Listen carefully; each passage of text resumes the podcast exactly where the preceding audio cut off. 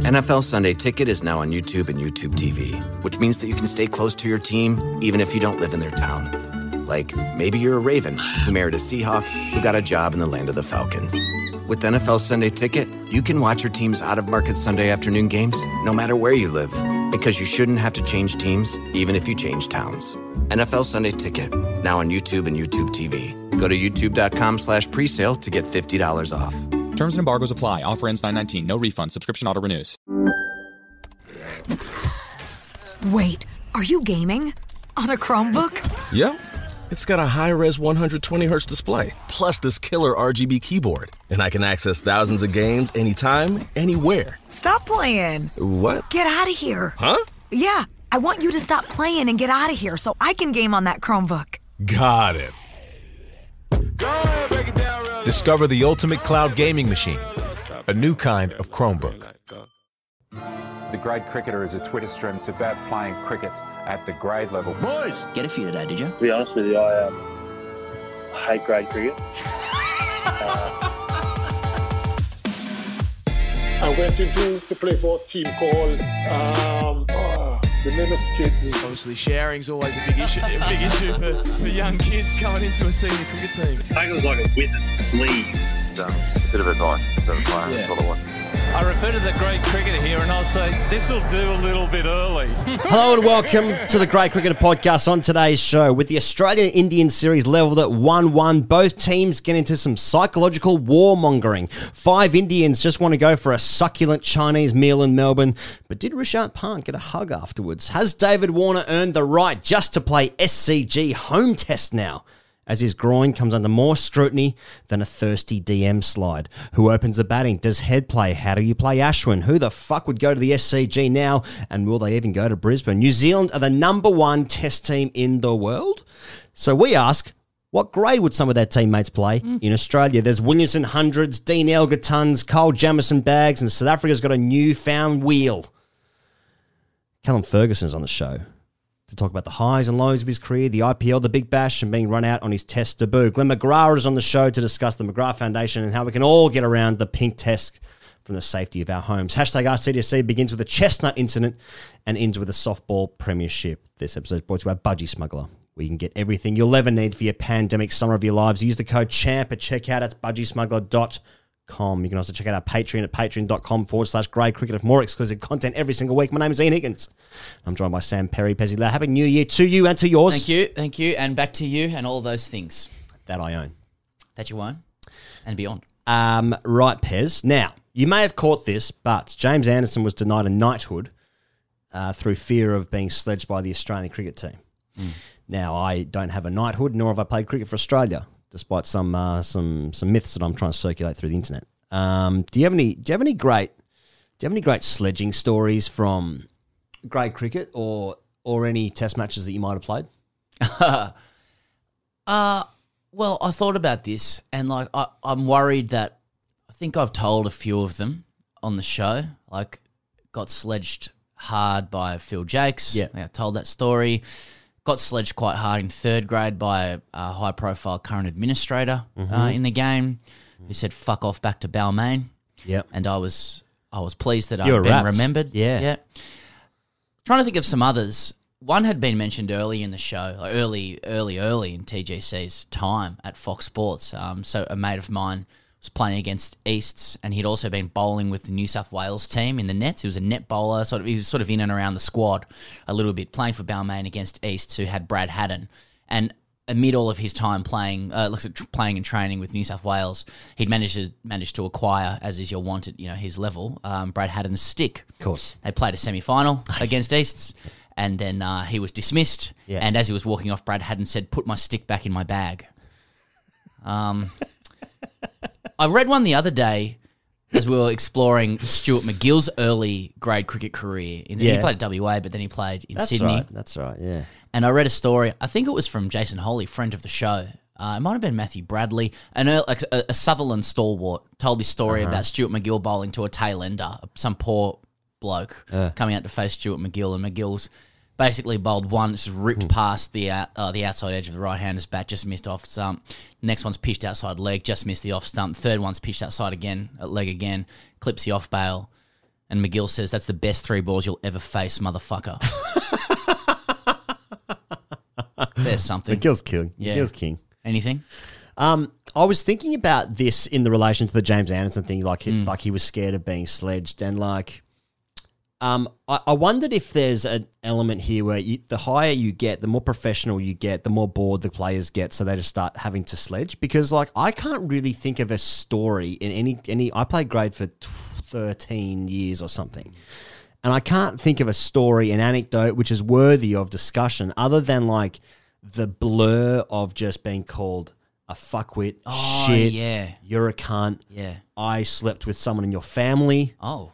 That kind of That's gear. even bizarrely specific as well. Yeah. Which serves your point because it's all just a, a big cesspool of It just swear words. uh, my memory was just this cacophony of like uh like play and miss like way Yeah, just noises. just fucking It's a noises. symphony of noise. It's like w- being in a zoo. Yes. Like and just there's some chirping, there's a fucking elephant in the background, bears doing a thing.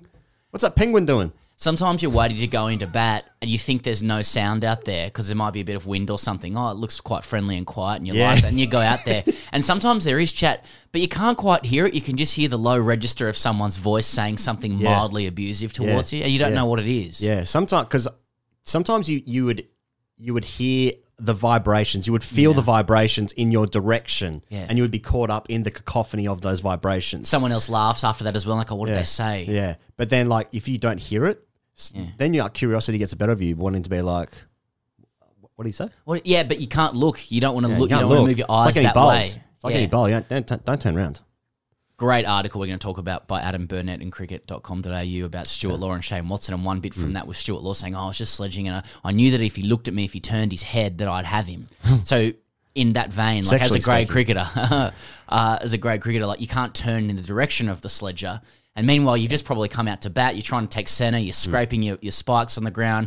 The wind's whipping through your grill. Mm. It's not affixed properly, so you can hear the little metal rattling around. Then you can hear just a low register of a 27 year old unemployed guy saying something out of the side of his mouth. Someone's laughing at it, and you can't look at it. Yeah. All this shit going on before you faced a ball. Pez, I'm gonna, uh, you know, what what's the one question that we as as incoming batsmen want to know? That we, we- we could be batting. Let's say you and I are batting five and six. Mm. Okay. Outcoming batsman's the opening batsman. Mm. You know, it's a great pace attack. You know, you're aware of a great pace attack. It's seeming doing bit. It's going through the chest. That's right. Oh, this will be a test for my here. technique outside off bail. What's the one question you want to know from that in, uh, that uh, outgoing batsman? Much chat out there? That's all we want to know. Will I be forced to absorb a level of kind a Yeah. symphony of abuse without being able to look at it? Yeah, exactly. While trying to affect technical skills that Yeah. I've not been able to affect for a long time. You've been thinking about this moment all week. You've been Yeah. in the nets. You have an extra hit during Yeah. the week on a Wednesday for some reason. Extra throwdowns, front foot press, trigger movements, Exactly. squirrel grips, fucking all this shit. Much chat out there? Yeah. That's all we want to know. Um, Pez, what's happening? So, so they were right not to. Uh, oh fuck yeah, they the were right. Yeah. yeah, oh yeah. And the good thing is because they haven't done that, now Australia can they they won't be able to use this ever again. Hmm. what's happening on Patreon this week, Pez? Something is happening on Patreon this week. We had a wonderful chat with Peter Hatzoglou, or Pete Hatzoglou. Mm. Uh, those who saw our promotion of that conversation will have noted that underneath that promotion was about 35 to 40 blokes Yeah. um, writing Peter Yeah. because he was referred to as Pete. Yeah. Now, I'm about to say something, and I haven't even shared this with you. I, I wrote to Peter hats Hatzoglou Okay. afterwards, and I said, "Man, I don't know what the fuck's going on here. I don't know if we've caused, you, caused again? you an issue by calling you Pete, and it's a thing your mates are doing. Yeah. but I apologise, and I really enjoyed the chat. Yeah. and he wrote back. And I was going to read his who's text. this? Yeah, well, firstly that I don't reply to message requests. Yeah. Right. Oh no, mate. It's this fucking bizarre thing that people do on social media. Any post that's associated with me is accompanied by comments saying, Peter, so strange, but I'll take the publicity. Here for a good time, not a long time, baby. Fuck yeah. So have a listen to that. He's great, man. He was he, he was a great chat. He was great gear. I'm going to insert a little, uh, a little couple of minutes here from that chat right now. You're going to hear that right now. Yeah, so that, that was that was pretty cool. Is it reassuring that the BBL are also using third grade umpires this season?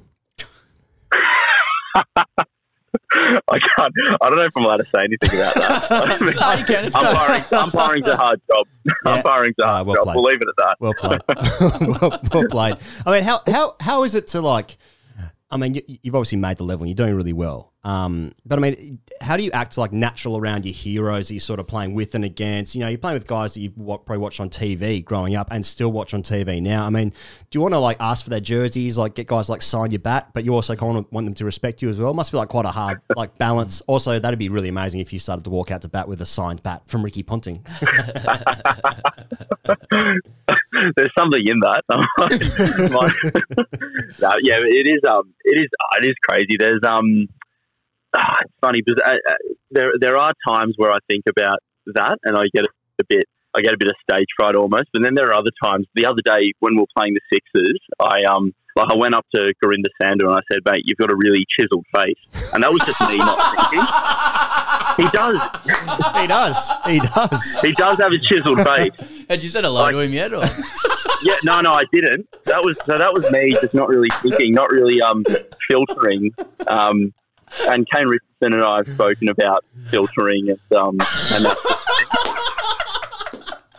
What's he said to you? Um, it didn't work. No, he was he was he was like, mate, he's taking the piss, and I was like, no, no, I think he's got a good, like a nice face, Yeah. a really, really nice face, and He's a um, nice face. Yeah. uh, he and I get along really well now. On Christmas Day, he came up to me and said, you know, Merry Christmas, and and um, yeah, so everyone's a normal guy. Mm. Well, most people are normal, Yeah. and um, and that's been the um, I suppose the best thing about playing with your heroes now. Mm. They're all normal. They're all normal people. Yeah. Um, yeah, and they're all uh, yeah, they're they're not what you might think they are on TV. and that's at patreon.com forward slash grade cricketer. All right, Pez. Um, Australia India third test at the Sydney Cricket Ground is where they're going to play the game. Um, where should we start with this? Let's start with the how it wrapped up in Melbourne. Oh. Where just five chaps just wanted to go out for a nice meal, a succulent Chinese meal. And who amongst us does not want to ever go out for a succulent Chinese meal? Got himself into a bit of hot water though. And a dear friend of mine, whose name is Chris Gale, not the Chris Gale, uh, of uh, Fire Up Rugby League fame, a couple Oh, yeah. of shows on Triple M, he referred to them as the Chadstone Five.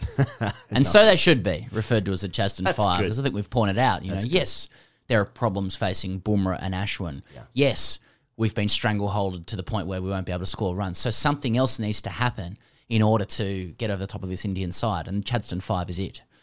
Um, I don't know. It sounds like it's gone away real quick. I don't know if there's a connection between the Chadstone Five, them not being keen to play in Brisbane, Hmm. and all of this just going away. I love the language of um, we're not keen. Yeah. Because none of us are keen.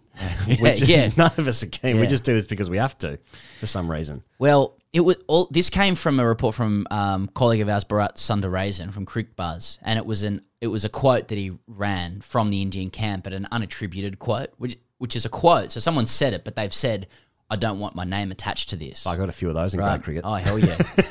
couple of lockdowns. That's my entire DM. couple of lock-ins. Um, And yeah, it's just it was just the idea that like we are being treated like animals in a zoo. Everybody else gets look. I'm paraphrasing. Everyone else Sure. gets to do gets to kick around and, and have relative freedom in this country. We're Yeah. performing like animals in a zoo without any kind of um of the, you know similar similar freedoms. And Yeah. um, therefore, we're not keen to go to the Gabbatoir. We're not getting to the place where everyone loses. I take that point. I like just to go back to the Chadstone Five though, Pez, Please, just yeah. very briefly. Um, the guy who paid the bill, uh, he he said that um, it was great. It was great to see the Indian team in there. You know, I, I paid the bill and I hugged Rishabh Pant. You know, just uh, shows a huge sign of appreciation. And that was like, well, you hugged him. You can't, you can't hug Rishabh Pant. He's in the bubble. Then it sort of kicked off being like, well, these guys have to quarantine. And then he did a tweet and he was like, sorry, my mistake. I was excited. I got a bit carried away. I didn't hug him. Yeah. It's like two things. First of all, I've never paid. No one's ever bought me a meal, and I'm like, well, I'm going to give you a hug now. But that's more. That's more about me. That's my. That's my thing. yeah, you keep saying that. I, I mean, I feel like it's a it's a lovely response from Pant. You're gonna- really, it's not weird. It's like, oh, thanks so much, man. Just hug. You're going to give him a hug. Yeah, I mean that's just an affectionate thing to do, and it reveals more about your fragile masculinity. hey, it's toxic. uh, second of all, then a weird thing to make up. yeah, I like that as well. It's like, Mm. oh, you know how I said that they hugged me? I, I just got a bit Yeah. caught up because Yeah. Lord knows when I get caught up, I start saying that people hugged Yeah. me. What I meant by that was that he didn't touch me at all. We, had were sex. socially distanced. Yes. We had Yeah. three and a half minutes of missionary. It was very polite. And so then there's that- that. yeah. But I agree with you, Pez. I think it all sort of was. It felt all very wrapped up in like, um, don't really want to go to Brisbane. Now you're saying like we have to quarantine five of our guys. What if they can't play? Jason Mix Five felt, felt a bit beat up here to me. Had a little bit of a beat. Came out from a couple of journos, you know, bit of mischief. Oh, these guys have, have been broken quarantine. But a great, great. It gave Nathan Lyon a chance to say, "Fucking suck it up." Yeah, which is great. and it just adds to a little bit of intrigue. I I just want to say this is, you know, we have complained in this country uh, for decades, often beyond, like possibly beyond our even uh, how long we've been alive Mm, for, about the NBN. about the NBN. it had to be fibre to the premise. It Doesn't make any It sense. doesn't matter if I did it on the back. Yeah, Decades. not fibre to the node. No, we've complained for so long about one-sided test series over here in Australia on flat wickets, right? Yeah. Now, what has this series thrown up so far? It's Yeah. thrown up great contests between one and two on good wickets for once Yeah. in our godforsaken Because they lives. the AFL off. Yep. Yeah. Uh, and now we're complaining after who, having lost one test match about the talent system being Fuck this, fucked, yeah. about the fact we can't score any runs. and now there's one, and this series gets even better. There's now wonderful political intrigue around it. Just a little bit, just a little spring, a little bit of Salt Bae Mate. of political intrigue. It's it's a fucking great series. Mate, this is why partially this podcast exists. Actually, it more exists because of the Shane Watson Stuart Law thing, if anything. it actually exists more because of that. But like, there's just this dead week in the year. Okay, yeah, there's eight Big Bash games on a day. I think. Yeah. Trying to catch up Just on on. the news. But there's this week in the cricket where nothing's happening. So there's but there's been like nine stories of intrigue being like, oh, they won't want to fucking go. Suck it Yeah. up, bitches. Yeah. Oh, you having dinner, are you? He hugged him. Three months This ago, doesn't- Coley went to a chemist. This doesn't happen in other countries. I fucking love it. I'm It's sick good. for it. Just a little bit of political intrigue leading into like what should be a cracking test match. And I, I feel look, there's a lot of things about Sydney that I don't feel sorry for, uh, particularly at the moment. But I do feel sorry for Sydney that the one time they get a test that's a live kicking that you'd want to go to. This is the test I'd want to go to Yeah. for like in Sydney of the last couple of decades. Yeah. um, it's looking like it's going to be pretty difficult to go to. Yeah. and for and for decent reason. Decent reason. Decent reason. Now they've they, it was going to be twenty four thousand capacity, and now it's going to be ten thousand. So I think SCG takes between forty and fifty. It's actually getting close to fifty these days because of the new stands. Uh, but now it's going to be ten thousand people. Now I, I got to say, it feels like there's going to be ten thousand COVID deniers going to the cricket because I don't know why you would go still. So I know, like, you've got to put this in context because obviously, like, now we should say that we're recording this uh, a few hours after Boris Johnson has just announced the seven week lockdown in the UK. Hard lockdown. Hard lockdown. Four in the reasons UK. to leave. Um, and that's fucking really grim. And Yes. I feel really sorry for you guys in the UK because, I mean, obviously we record this in Melbourne now. And uh, how long? We were in a similar stage, maybe a little bit longer than that. And it was really, really grim. You guys are in the middle of winter. It's much hard. Like all that stuff. It sucks. And in Sydney, there's a very small uh, cluster broken out. But in the, in the Australian context, we're freaking out a bit because things have always been pretty good here. It's actually quite quite in relation to like how spoilt we are generally. That like cricket, we just win every game. Here we've lost one game. Fuck. Who's going to bat six? Yeah, it, mate, we're one test loss away from an Argus review. So I put this in the context of okay, there's not that many cases in Australia in relation to the population yes, of the you've, city. you've outlined that. Right. You've done well. and there's 10,000 people can allowed to go. But I'm still like, why the fuck would you go? I'm not that desperate. Boys, watch it on TV. It's good. Mate, I totally see what you mean. And my observation from the last few weeks of like rank and distressing partisanship between each state around who which state has done it grim. right. Really, So really grim, grim. particularly when you're from kind of both Yeah. areas. Yes. And just understand that the culture war stops at nothing. Mm. Everything is understood through the culture war and mm. political ideology. Mm. Um, but like how one feels about going to the SCG seems to be related to what your experience of the virus has been. So in Melbourne, we Yeah. lived here for five months in very, very hard lockdown. Right. So although they're doing pretty well in Sydney, they've managed it in a very different way with great health system. They're Yeah. always on top of it, contract contact tracing. I could understand why people in Sydney are like, no, it's all been pretty good here all along. When you've lived in Melbourne for five months in fucking hard ass lockdown, you're like, oh, I don't want to. I don't want to jeopardize anything, frankly. I, would, I don't want to go. Yeah, I- why true. would I go? That's true. Uh, why would I bother when we've sort of come so far? Right. But there are some people in Sydney who I understand will be like, ah, well, it's all worked out pretty well so far. And if it kicks off a little bit, well, they tend to be able to get on top of it. Mm. lot of moving pieces, super complex. Mm. Um, but you know, the SCG said that uh, crowds are all good, but they best not chant or scream. So you just got to wear your mask and just not make any noise. Hell of a day out. Yeah, really good. How much are those tickets? Must 300 bucks? really love your cricket. Got to be really keen for the cricket. Um, okay, let's get into some selection stuff here, Pez. Yeah. So Warner's back. It looks like Warner will play, but he he said he probably won't play the Gabba. So he's, he's just getting to that stage of his career where he's just going to play the home games now. There's an article today titled "Diamond Dave." Like th- this period out has just absolutely rocketed him in Bradman. terms of record. Mate, oh, look, we're going to get into this later, but like because of the circumstances of this series, we talk about the right kind of runs all the time on this show. Hmm. A hundred from any of these guys will be the most righteous runs made on this land. Fuck yeah. For a very long time. Fuck yeah. David Warner could rewrite the PR on his mm. um, sandpaper episode and everything else mm. if he manages to drag Australia over the line when the rest of them can, you know, can't score runs. Coming back with a groin that might snap any minute, can't move side to side, and if he just bats on one leg for his hundred, that's that's a and he's a good PR man, David mm. Warner. You must say with respect. Mm. Shout out to Roxy. Yeah, big shout. Um, well, loathe am I to you know double up with the uh, you know the the same thing I said in the Mm. Seven show, Channel Seven show yesterday, but um. It was but a year ago Mm. when David Warner scored 335 runs opening the batting for Australia, and people were like, "Pfft," went Mm. past Bradman. He'd fucking kill for 35 now. They only 335. Yeah, a bit flat. It was a bit were flat, actually. disrespectful runs. He scored that with a against a pink ball. it's worth fucking 800. Oh, I reckon the selections for this match are absolutely fascinating because, like, previously in Australian cricket, selections have always been made with a certain investment in mind. What's next? Uh, investments that were possible because someone was dominating with the bat. Someone's dominating, so you can kind of afford to bring in a Travis Head, for example, and maybe absorb some underwhelming performances for a while because it's not really affecting the bottom line of runs and wickets, and the team is winning. Yeah. But for the first time in a really long time, I feel like Australia needs to select a team to win now. Yeah, yeah. Who's going to win now? Got to win this one. It's not who's going to possibly win, blood them a little bit, and they'll pay off later down the track.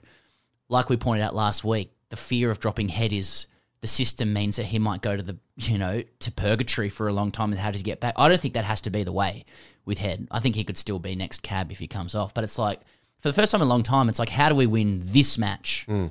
And what lineup do they go with for that? And like I, I feel like India has had such a comprehensive stranglehold on Australia's batters for the last two games that it's almost required that Australia give them different problems to solve. Like give Mm. India different problems to solve. Like bringing in new people may not be the worst thing because the other guys feel worked out. Like the Mm. player who feels least worked out is Cam Green, and it may be because they just haven't seen as much of him. Mm. But the rest of the guys have been um, they've been done over so far, and Australia has to do something different to get over the top of Bumrah and Ashwin. Because from what I've seen in the in the first two tests, they've just dominated as soon as they've come to the crease. Mm. Something has to change.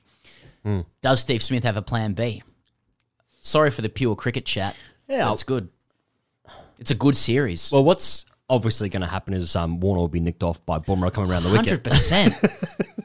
and, then, and then we'll be like, ah, what next? Poor old Pucovski scored Park 2500, so now he's Yeah. got to face Ashwin coming in fucking weaving and bobbing Yeah. from six foot three, bowling fucking Cobras. well, that's if he even makes it to Ashwin. Exactly. Ashwin could take the new ball, to be fair. Yeah. They just do doing weird shit where we're like, nah, you're not bowling. And, and they've Colin lost de Yadav, so there's going to be another player come in as well. Yeah. But it's still those 2 It'll be guys. good. Yeah, I'm sure they'll be It'll good. be good. Yeah. Yeah. Billion people. So anyway, we need to. Who are the best six to, to Yeah. win this one-off game? I take your point that maybe there's got to be a new thing. A new, a new seen. problem to solve. Like it's like a, in football, like a new system or new tactics or a new formation. You literally have to give something India something else to sort out and to do their homework on. Mm. Which is why Pucovski might actually be a handy selection in pure cricketing terms, let alone all the philosophical and medical issues around his head, Mm. which aren't insignificant. so, We've got to win now. But well, you sacrifice him.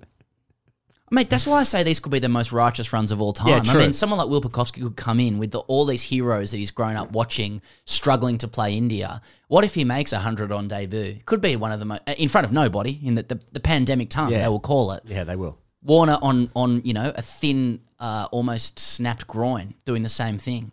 Or will they all just nick off? it's it's one of those two things. Well, I, mate, I, I don't know. I, do you think Australia's going to win this game? Oh, My instinct is every time Australia plays in Australia, they'll win the game. yeah, if- no, that's my expectation. Like as soon as I turn it on, I see I the think- cut teams on screen. as soon as. Bumrah comes into Yeah. bowl, well, not Bumrah actually. When he when he comes into bowl, I'm like, oh, I don't know how how do they play this? Yeah. But I every time I see a baggy green with like the SCG, like the latest, Yeah, yeah, yeah. oh no, they'll win this game. Yeah, exactly. They win this game. Change the anthem, but, But I feel like the underlying thing of the worry about the Australia's batting woes is because they've been pinned, and like there's a thing of like we could lose again, and we don't have the excuse because India are literally missing five play six players now, Yeah. and they're still they feel like they're right on top here that they could win the game. Have you noticed that, like, in attempting to analyze why Australia have been so choked by India, Mm. there's just a few just a few calls coming out now for we need to be a bit more alpha. We need to we need to show a bit more intent. Oh, yeah, you know we need to like you know even Smith is saying like I've never let a spinner dominate me like this. Just those like little demonic Mm. cries, you know, from in the deep subconscious of the Australian saying time to get out for again, boys. Getting that fucking yeah, dog. time to fucking front dog and Yeah. time to bump these cunts. you know, suck it up, India. It's it's fashion. You know when like We're back, baby. When Le- Le- Lehmann emerged out of the Mickey Arthur era, where it became all about teaching and education and nice guys and Cowan facing hundred balls and stuff Mm. like that. I was like, nah, we just need to give it, get out there and give them a whack and move the game forward. Yeah. Look where that. Look where that took us. That took us to sandpaper. So Fuck then we did Amazon PR stunts and uh, Yeah, yeah, became nice and shook hands before the game and talked about babysitting. Now we're in a bit of trouble, and now the calls will come out. Let's start front dogging these guys. Let's get Davey back. Let's start pushing them. You know, turning twos into threes. Mm. Let's fucking hit Ashwin back over the top of his head. No one said that, but I'm just adding that to the uh, for the sake of the argument. Well, I like it, and I think that's and I like play. it, and I feel good. I feel, Yeah. I feel good Yeah. about that. So Australia will win this series Yeah. three one. exactly three one. That's what I think will happen. Would you? Uh, would you? Would you pick head? What, what, what's Yeah, what's, your, what's your six? Yeah, six. Okay, so who misses out? Pek- uh, Pucovski. Whoa, hang on a sec. Yeah, it doesn't make any sense. Pucovski, Wade, and Head. Three after going to two. Three got to go into two. Pucovski is opening the batting for me. Wade v Head for five. Yeah, okay, then yeah, then yeah, when Matt Wade's batting five for me. Okay. because I think he's gonna. sc- I think he's more likely to score seventy. And you know what? I think that's okay too. I'd have that side for this But match. I, but I, I like Travis Head. I like Travis Head, but guys can get dropped. He averages 30 when you take away Sri Lanka runs, which is not fair to take away the runs because he scored them. Yeah. But I'll do it anyway, again, for the sake of argument. Yep. He, he hasn't dominated the position. That's what happens in the Australian Test side. You get dropped if you don't absolutely nail it down. I think if if Australia didn't have to win this game, I'd go. I'd go longer term. Yeah, I, I want but- exactly. But, but Wade is Wade looks a better prospect for runs look- now. Yes, yes. Yeah. So I want Wade now. Mm. And Cameron Green, fuck, he just looks good. Good effort for Pucovski to be able to come in with zero test caps and just unseat fucking really hard work from Travis Head over a couple of years, huh? Yeah, but it's Pucovski. We've said his name heaps of times. Yeah, he's young, blonde. He's, he's, he's generational destiny, and we need it. Prodigal runs. Prodigal runs. Got no idea what he looks like. Um, BBL. Yeah, now we're talking. Now we're talking the real stuff. Now the Sixers are leading the competition. Pez. Um, I think that looks the best outfit. Uh, Thunder look good, both in terms of their male attractiveness and the way they play. Well, Callum Ferguson's on the show. About to speak to him in a moment's time. Good chat as well. Mm. Yeah, really good chat. Um, Good talker. Yeah. I mean, the, the thing about the, the thing I found about uh, about the Big Bash now is that like I don't have like the emotional connection to a team, and so like I feel a little Have bit. you ever? No, I haven't. Yeah. No, and that's probably why I haven't fully invested in like the IPL, the fucking the Big Bash, like T Twenty international T Twenty tournaments. Like I'll I'll go for the team that I live in. Go for that team. But the Big Bash, it just feels like it's all moving parts and it's all just a bit.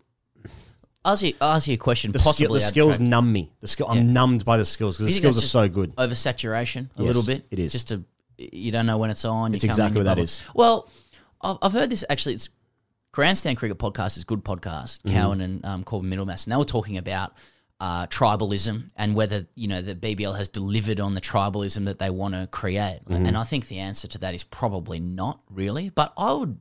I'm just not sure if that's what they should be going for with tribalism. Like like we've said heaps of times, BBL's just on a little bit, really good skills, good players.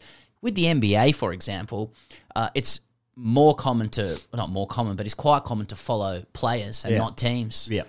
I, I sort of see more parallels with the BBL there. Always on, switch it on for the last quarter. You know, if it's close, tune in during the finals and actually follow it properly there. Other than that, who's good? Watch the highlights. Yeah, Cheers. Well, mate, it's interesting because I was looking at um, if you go on Cricket Australia, uh, cricket.com.au's YouTube, Mm. every match highlights like six, seven, eight minutes long. Every single one of those has over a million views. There's no way that many people are watching it live at the time. Some of them have like three, four million views. It's, that's how people are engaging in the Big Bash. They want to watch it because it's cricket and it's on. The skills, as I say, are fucking amazing. But Mm. it's all I'm being numbed by the skills. Who was it that took um, f- um for the Stars? Um, Fletcher. No, The the, catch? The catches, yeah. Um, Spiceman Fletcher took a great Man. catch. He took two. Yeah. Amazing skills. Fucking Purin the other day. Mm. Jason Holder for the Sixers. There's some really, really good players. Max Milan's are starting to score runs. Best T20 in the world. Best T20 player in the world. Um, but it's all I'm being numbed by the skills because they're just like it's just it's just a highlight reel all the time. What do you mean numbed by the skills? Because like someone fucking flicks a six, Yeah. and I'm like, shot. I, two years ago, I would have been like, "What the fuck is that? I've never seen that before." Maxwell's reverse, um, reverse slog sweep in that game. But I, You're desensitized because you're used to the standard. I mean, and that's been the problem with the Big Bash, or I think probably not just the Big Bash, but like it's people have argued it's gone through this growth phase. It peaked after like season six, season seven of the TV show. And now it's probably the same in terms of skill level, but we've seen it before. So are we, are we a spoilt audience, Yeah. or is it incumbent upon the players and stuff to actually, uh, you know, bring new elements to it, which they've tried to do with rule changes, but then we get the shits with that as well. I think speaking for everyone. Well, I think also a massive problem is that the, the final of the Big Bash is on February 6th. There's, a, there's another month and day of this. It's way too long. Do you think if they reduced, uh, you know, Yes, I do. tw- 20 games or something, you wouldn't feel like it was oversaturated? Yes. Like, do you need that time away for Like, what? You mean it should be on like every night or it should have a night off and then you will be replenished and ready to watch it again? I think if the if the if the length of the season wasn't so long, I'd be Mm. more engaged in like who's wearing the table and stuff. More games would Me matter. more, Maybe yeah. yeah. I'm not saying I'd become like number one BBL fan, Mm. but I'm just saying like I'd be much more engaged in it because now it's just like okay, you're now like in the mid part of the season of the Mm. Big Bash. It's fucking it's ridiculous how long it is. I have this feeling we'd still find a way to complain about the BBL. Of course if it he was, would. If it was like Mate, the what about same the number umpires? of games, because we wouldn't know that it could be worse. We would find something else to get upset about. It's just like the BBL has just disrupted what so many, you know, older people understood to be the cricket system and has all these flow-on effects around red ball availability and shield cricket and um, you don't understand like we don't understand the franchises and there's new and there's thing, new things coming in it's kind of like it's disrupting our childhood basically because we can all call out the great skills and all that kind. And I'm not, I don't agree with that, by the way. But we can all call out the great skills and that sort of stuff. But Yeah. it's just a great thing to whack the BBL. It's it's right in that wheelhouse. See, I'm I'm saying that as like a we shouldn't just bin it because it's Mm. it's not perfect, therefore bin it. I'm saying like it just well, I think actually most people are saying this, it just could be better. Mm. But there's obviously a balance. Like the reason this season is so long is because they were worried about the pandemic affecting it. Therefore, they put in a much bigger schedule for like a week or two here and there could be Mm. taken out if they needed to, to quarantine because someone hugged Rishant Pant. Mm. So had to cancel everything. That's why this season's so long. But it's just uh, like a month, a month more of this every night. I mean, hell yeah. Tell what really offends me: New Zealand being the best Test team in the world. Yeah, now we're talking. You can get around that. okay, so obviously uh, the first Test ended um, towards the end of last week, just before we finished the show. Mitchell Santner took a great caught and bowled, great Test win for New Zealand. Four point three overs left, took the last wicket. Pakistan doing some great Pakistan stuff. Lost Yeah. six for thirty in the final session. Fucking run outs, going all sorts. Great But stuff then, like, you know, they almost saved the game with an awesome partnership as well. Fawad Alam. Yep. Yeah, Rizwan. Yep. And then lost And six for thirty. six for so then, so then New Zealand are now number one test team in the world. This second test is uh, going on as we speak. Kyle Jamieson took five for sixty nine in the first innings. Big rig, Yeah, fucking looks love good. that. Bumping cunts, look, it's sensational. I love it. Mm. Um, and then obviously Kane Williamson's just scored his fucking eighteenth century this week. Yep. twenty fourth test century now. Him and uh, Henry Nicholls, big runs. They're leading. We had a kid recently. and When you have a kid, you come back with more perspective and play better. Yeah. That's what Smith and Danny should do. Interesting. Kane Williamson, and this was before this morning, so he's, since pushed on. But Kane Williamson's last 22 innings, he scored 1,573 runs at 82. Not bad. Who was he playing? well, well, poor old Naseem Shah, he's not really 16. Was was going, he's going at five and over, none for 110 off his 20 overs or some shit. Uh, it doesn't look great for Pakistan, but New- but New Zealand are so good at home. Got to hand it to New Zealand, man. I Also, mean, they fucking smashed India. How do they do that? Yeah, well, you, you, the, the Australian reflexive mind immediately reflexes. They've got into second graders playing in that team. all of that sort of stuff. Yeah, cricketers have to do so much to be trusted over about ten to fifteen years. Again, it's the Steve Waugh theory. You know, soon anything New Zealand does, it's going to be well, who was it against? Oh, where was it? Oh, Mm. against that mob. Oh, they don't play well away. Okay, the guys are like literally nearly number one. They win at home all the time. They Mm. do beat good opposition. They've made the last two World Cup finals, and they do it. They do it with about fucking three people in the country. Yeah. it's pretty good. Well, that um, that Still UA second grade, but it doesn't explain how Yeah. second grade they are. Uh, that UAE series where Australia lost handsomely. it was a handsome loss. Um, that was a series where Khawaja saved the test match, got 180 or whatever. Uh, great results. And then New Zealand played like the week after, then they beat them 2 0. that was in the And we always think, oh, well, they're just not trying. again. You know, they, everyone gets up for Australia. Yeah. Yeah. There, that must be it. That must be it. I just I don't understand. I think it'd be a great series, Australia, New Zealand in New Zealand. Because New Zealand came here last summer, right? And it was one of the dullest summers we've had in ages. Mm. Would it be great? Australia, Australia, I believe, tends to destroy New Zealand in New Zealand. I expect us to go there and win 8 0 in a two test series. It's just out of sight, out of mind. Like we just respect those who beat us, and we disrespect those who we beat all the time. It was like when I was in the UK talking with some English guys about who was better out of Kohli and Tendulkar, and there's like Kohli easy because Tendulkar didn't score that many runs against England. They just Mm. didn't see it. Mm. You know, it's like oh, but he killed us. It's a bit like um, uh, slightly different, but like Gavaskar runs. Yeah. ten thousand test runs. Out Who? of sight, out of mind. Which one's that? Mm. it's just fucking yeah. Oh well, Muhammad Abbas was good in the UAE, wasn't, Wasn't he? Yeah, nibbling in a way. really good player. Wasn't he picked? Played well against us once or twice two years ago. But then Jim, when he came to Australia last year, it's like he bowled three balls, the key was up to the stumps, and he was injured, and he's bowling like 105 Ks, and you're like, oh, okay, got it. I recognise this now. Yeah, mate, fours. Good bowler. Hey, uh, South is absolutely dominating Sri Lanka. Uh, No one really cares about that. I mean, Quinton de Kock, uh, he won the, the the first test. They're in the second test now. They won the first test. Uh, Quinton de Kock won his first test as captain. He said, "There's no easy wins in Test cricket. They won that game remarkably easy." Um, there's this guy, um, uh, Nortje, uh, who's bowling fucking rapid for South Africa. Is that how you pronounce it? Yeah, apparently. Okay. Yeah. Yep. Yeah. Um, he bowls wheels.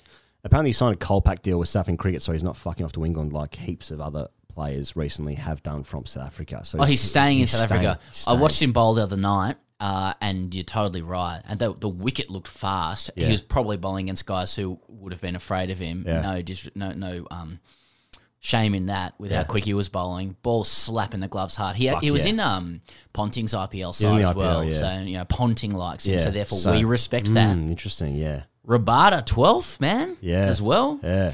Uh, but this guy is good gear, and Australia is set to go to South Africa Yeah. in a month or two's time. If we fancy it. If we fancy it Yeah. in the uh, dad So when, hierarchy so of when Australian India, cricket. when India says we won't go with them, we're like, what the fuck is Yeah. this? Hey, Afghanistan, you want to play? I wouldn't have thought so. Yeah. We're going to play against Afghanistan. But I do. no, I thank mean, you. speaking again of good matchup series, Australia, South Africa, and South Africa. Every time we play South Africa, it's good because it's just two wild, um, toxically masculine alpha dogs playing on fast, bouncy wickets. The Sandpaper series is one of the greatest things of all time. Just just because it was like they Yeah. ju- they outcunted us. Yeah. And that's Yeah. what they they know that that's Fucking you know respect. when New Zealand come here they Respect. try and become friends with us Yeah, wrong. because and yeah that's right and also they're just second graders but South Africa Mhm. go the other way and it's always quite it's always it always leads to something funny you Yeah, know? exactly, yeah. and I want this guy Nortje Yeah. to uh to bowl his wheels I want Rabada back Yeah. The whole thing. The wickets looked quick. Yeah. yeah. That's and so look at look at the fucking whites of our eyes. We're, our eyeballs are popping out of our heads just talking about this stuff. Yeah. I don't want any Ashwin stump to stump. Uh, fucking flicking 'em down little there. flicking them down there. Yeah. Okay I need some precision and technical skill. Let's just start bumping. Let's start hooking. Let's feel something I want again. Faf du Plessis doing a 2K Yeah, contract, had his shirt on. I want fucking Quinton the Cock riling Warner up in Durban. I want Machismo. I want the Machismo series. I want our off spinner dropping the ball on AB de Villiers' head. exactly More of that gear. Bring it back. Hope it's faster the SCG this week. me too Won't be. Um, I was thinking about that series, that sh- like Sri Lanka South Africa series, right? Do you re- or sa- actually same as like Pakistan New Zealand? So basically, like anyone outside the top, the, the three, the three teams that play Test cricket. If if South Africa Sri Lanka, who Sri Lanka are fucked with injuries, so they're really weak at the moment. But like if that series was one v two, would we be like, this is good, this is good cricket? We would if either of those teams had beaten us recently. So we put if ourselves they in the had story. players that we were like, he's a good player, he's a good cricketer. Yeah, yeah we've got to insert ourselves into the story, Oh, of fuck, he's good. course. Yeah. Yeah, we would, but otherwise, no. We don't respect anybody that we defeat. That's Mm. the theory. Regularly. Even players who who are good in Australia, we'd like Asad Ralph last year, who Who? was uh, he was playing for um he was playing for the Stars, um, and then got himself into the Pakistan He really moves it around. T Twenty side. Um, he played second grade at West. At West, yeah. yeah, yeah. Well, he was an overseas player, so he had to start in twos to, yeah. Yeah, yeah. Good. Obviously, stripes. probably worth. Okay, Pez, we're speaking to uh, Glenn McGrath, but first, uh, Callum Ferguson. Uh, and of course, this is brought to you, as ever, throughout this summer, our pandemic summer, uh, by Ponting Wines.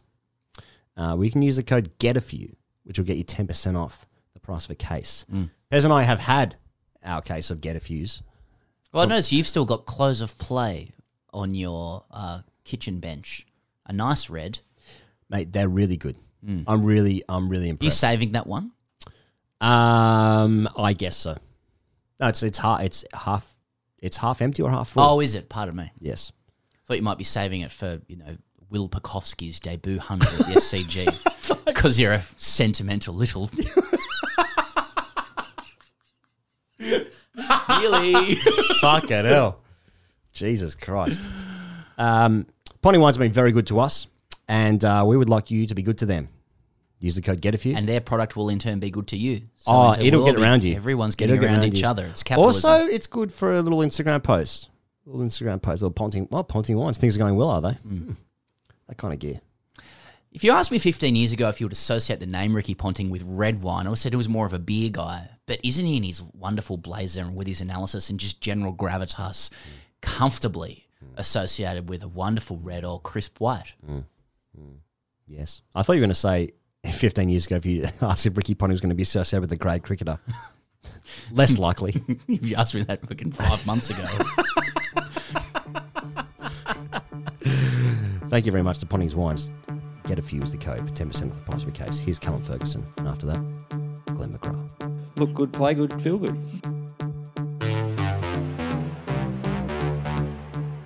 I guess me just whispering in their ear saying, get rarer. But realistically, I'm thinking from ball one, I just want to park this fucking thing into the car park.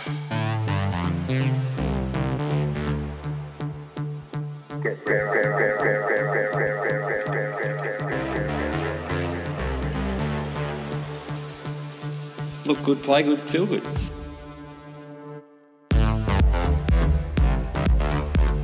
I proud to call it the Joel Wilson Institute.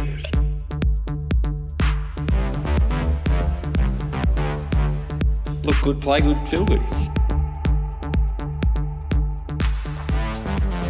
Okay, we've got 10,000 first class runs on the phone with us. He's got 20 tons. He's represented South Australia with distinction. He has a baggy green that the rest of us don't have. Uh, and he's on the phone with us now talking about Callum or Cal, to be familiar. Ferguson. How are you, Cal? Yeah, very well, thanks, Sam. You go, how are you? Wonderful. Wonderful. Wonderful. Just look, well, it's familiar. Used our own names. Yeah, Jesus. mate, mate, we did play with each other. Yeah. No, we're, we're going, yeah, very familiar here, aren't we? Um, thanks for joining us on the show, Cal. Uh, let, let, let's kick it off where we always kick it off. Tell us about your relationship to grade cricket. Now, you're a prodigy, uh, like so many of the people we speak to, a particular prodigy coming through. So I must, uh, that must have been something you bypassed quite quickly.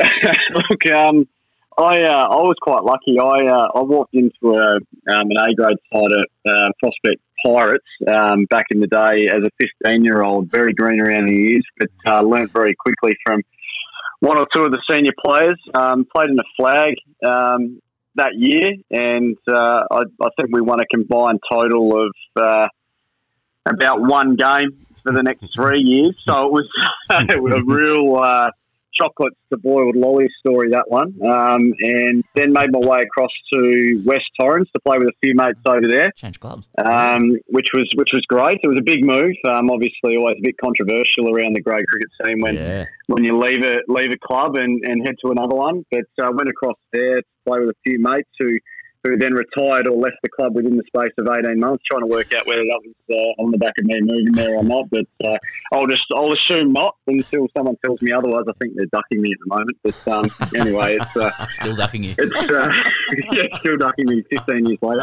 Um, but yeah, look, I um, I've loved my time at West Torrens. I, I love uh, getting down there whenever I can. I've, I've, one of those close mates does make the odd um, reappearance. Trent Kelly. I played a bit of cricket against him and with him at the Redbacks and uh, the Western Warriors. Um, who, uh, yeah, he's uh, he's a good mate of mine, but he's made more comebacks than John Farnham. He uh, he keeps uh, putting his hand up for the for the late season run at the finals, and uh, he's he's a good good good close mate of mine, and, and someone who who was a big part of me getting to the club, and and looking forward now, um, I'll have a bit more time up my sleeve with no Shield cricket to get down to West Torrens Eagles and spend a bit more time around there and um, I'm still looking to play the one days with the Redbacks after after Christmas, so I'll um, I'll be able to get back uh, back out there and get amongst it with the lads. Okay, well, you've shown your credibility there, Cal. Mm. You've, you've hit some real grade cricket bingo there. Mm. You know, started early, changed clubs. You've got a mate that's still running around. You're thinking about going back, maybe, maybe not. So,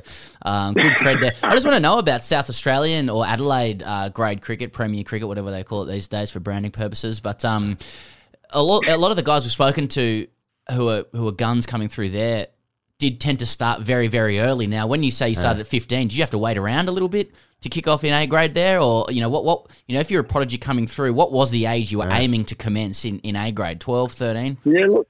Look, I had the big cheese, the big kahuna, the Pres, Mike Cosgrove come through a year before me um, out at mm. Northern Districts, and, and they got him in early. I think he he was probably 13 or 14 at the time, and um, you know, obviously striving for puberty at that point. And um, no, they they uh, they managed to uh, hold me off at prospect until uh, the ripe old age of uh, 14 when they picked me in, in my first A grade side, and um, you know, promptly reigned for about three or four weeks at that point, and um, then by the by the time we came out the other side of the floods, we um, you know I'd, I'd, managed to find my way out of the A grade side again, and, and had to wait till the next season when I was 15. So um, it, they do start you early, and, and they did hold me back a little bit. Um, I felt like I felt like it was the right move because I couldn't hit the ball off the square at that size and age. So um, that was the right play from prospect, I thought. Whereas Cozzy, Cozzy had already had his first beer at 13 or 14, I think. So he was he was ready for it. Don't worry.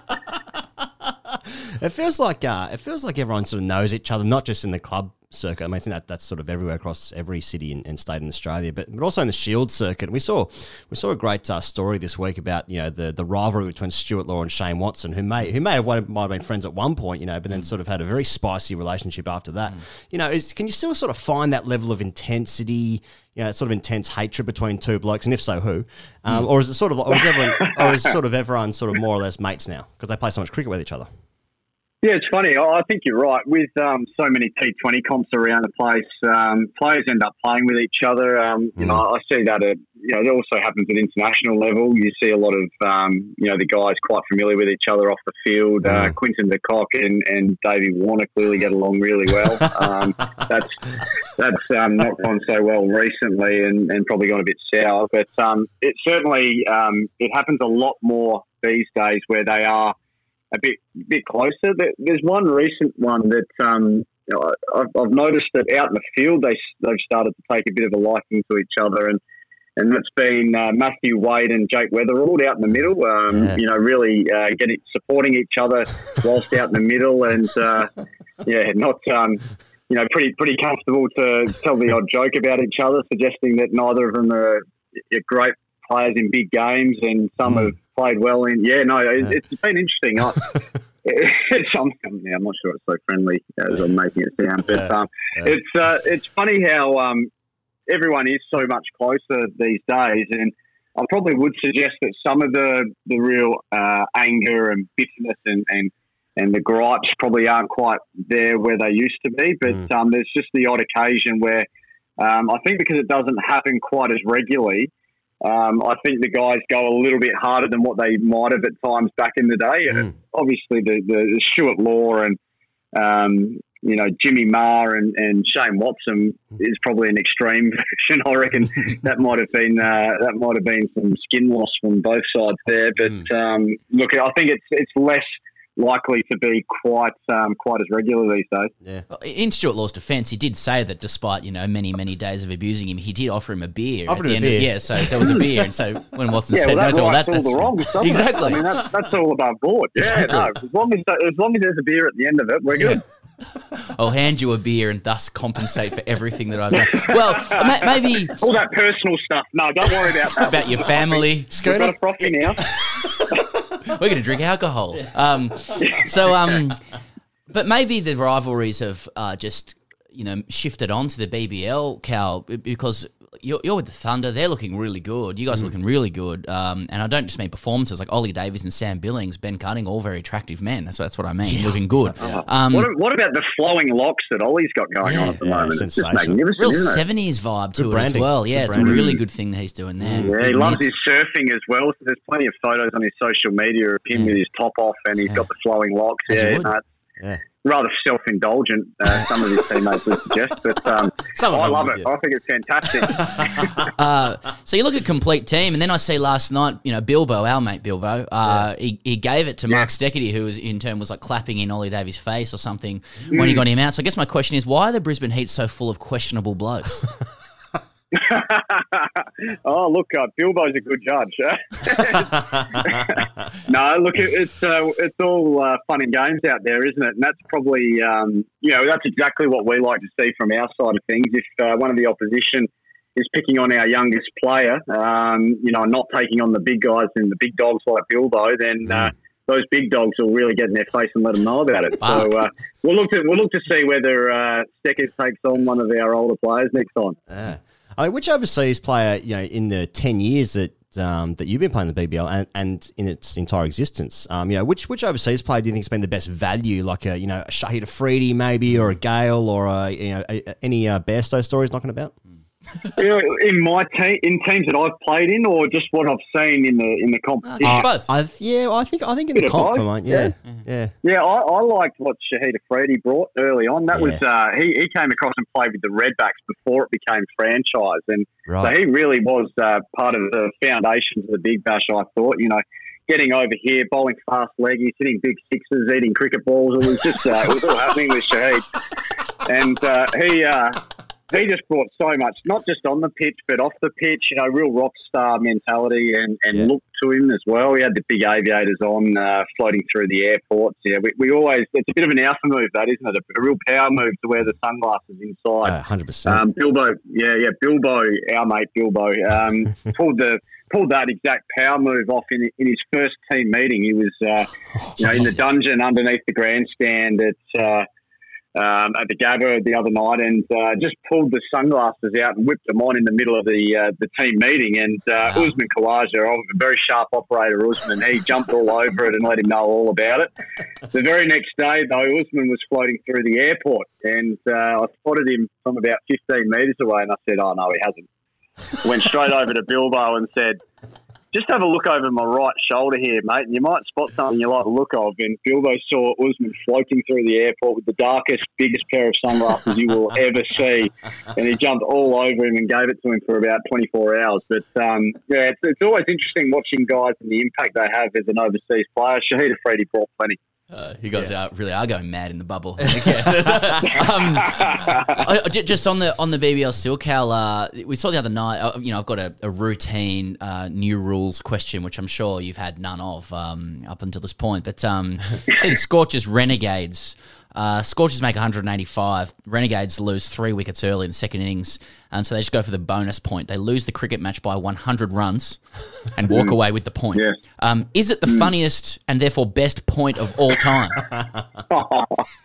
Look, I, if you're if you're creating these rules and implementing them, that's exactly what they're looking for, aren't they? They must be looking for enormous blowouts where there's guys chasing down the one point and and uh, and falling short by 120. Um, that's, that's what, that's what they're looking for, isn't it? I've got no idea. I mean, uh, Look, uh, it, it is uh, it is an interesting uh, new rule, and you know, you'd hope it's not too often a side uh, in that scenario. Unfortunately, the Renegades have found themselves in that situation a couple of times now, and uh, it, it's not uh, it doesn't always end up pretty, does it? yeah. Mm. It looks good when you get the point, but when you're nine down, you, you lose your next wicket. It, 10.1 overs and you lose the game by 100, it doesn't look as look as nice then, does it? Mm. Sing a quarter of a team song as well. There's all sorts of fun you can have I guess, oh, obviously, it's nice to see Joe Burns back in the back in the runs last night. I, I actually noticed in your last innings for South Australia, you obviously got 97, and then Joe Burns was the first guy to sort of run over to you and, and, and shake your hand. Oh, he's obviously a remarkably popular guy around the circuit. I mean, what what, what do you think um, Joe will be at with his game and how he'll be feeling at the moment? Obviously, after a pretty um, uh, publicised, you know, dropping of the side, I, I guess.